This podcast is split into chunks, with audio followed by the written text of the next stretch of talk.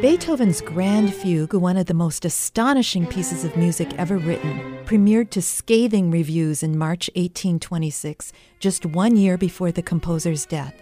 Incomprehensible, like Chinese, said one reviewer.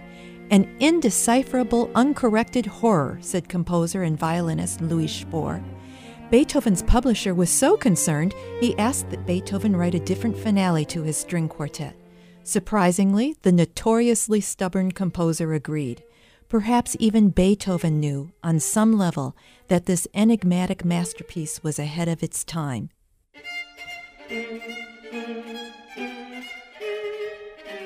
In fact, the Grand Fugue was so far ahead of its time that it would take another 100 years before it was played with any regularity. None other than Igor Stravinsky claimed that it is an absolutely contemporary piece of music that will be contemporary forever. Indeed, some analysts see it as the forerunner of atonality and foreshadowing the 12 tone system of Arnold Schoenberg.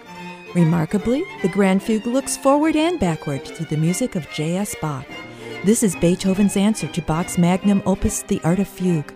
But Beethoven ups the ante, infusing Baroque counterpoint with fiendishly difficult rhythms, startling harmony and mammoth proportions, unleashing his full passion and fury and leaving the listener breathless in its wake.